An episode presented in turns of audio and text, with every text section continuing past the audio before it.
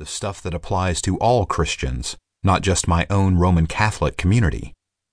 I'm talking about the basic ingredients of the Creed, the beliefs that many Christians proclaim together every Sunday and that are supposed to define who they are in a world of many other religious beliefs and philosophies. I'm talking about God the Father Almighty, creator of heaven and earth, who, as a personal being, is active in history and in our individual lives, whom we worship and pray to for help and guidance. I'm talking about his only begotten Son, who died for our sins and will come again at the end of time, and who will grant eternal life and personal immortality to the body and souls of all those who answer God's call, while those who reject the call will be dispatched to a hellish punishment that will never, ever end. Do I really believe, or better, am I able to believe, what those statements are claiming and professing? Even when I don't take them literally, even when I remind myself that they are symbols that have to be interpreted seriously and carefully, but not always literally, still I have to ask myself when I peel off the literal layers, what is the inner or deeper meaning that I can affirm? What do I believe when I say that God is personal? Indeed, three persons. That Jesus is the only Savior that because of his death the whole world is different, that he rose bodily from the tomb.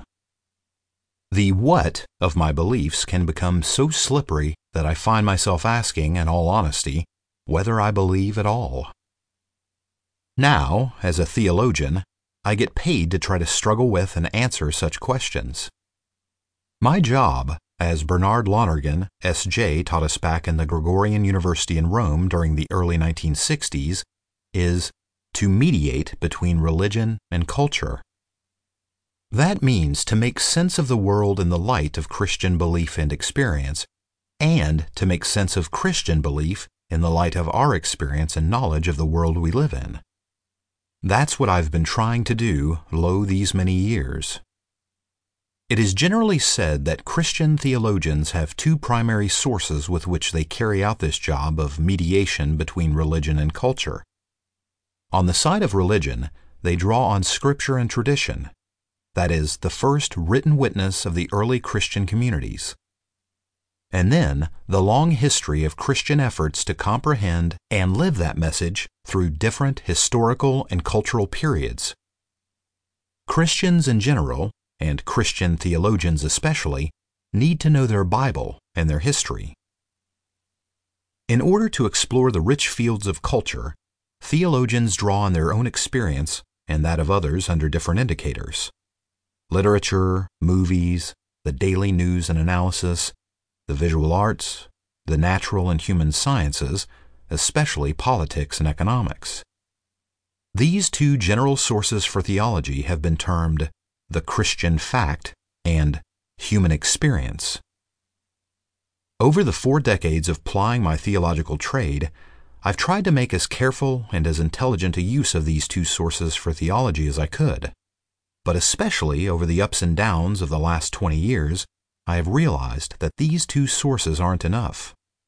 At least, they haven't been enough for me. By themselves, they haven't sufficiently equipped me to grapple with the kind of disconcerting and destabilizing questions that I mentioned earlier about the nature of God, the role of Jesus, the meaning of salvation.